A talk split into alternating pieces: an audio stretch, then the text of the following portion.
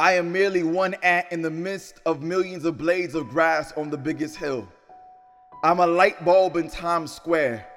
I'm a grain of sand on an endless beach. I'm a letter in a thousand-page novel. Yet in a world that is hostile, I one day had the courage to look at the Gospels, and I read that you know the hairs on my head, that you care for sparrows and their value can't even compete with mine, that there is a light birth in me that needs to shine, that your love led to death so we won't be apart. That's clear in the manifesto of three sixteen John. There are more than three hundred sixteen verses and Psalms that indicates that you're a rock, a refuge, a protector in the shadow of death, that you're willing to risk it all in the battle for my breath, that for my oxygen, you're willing to put on your moccasins and wrestle with the rest of the alligators that are in the swamp.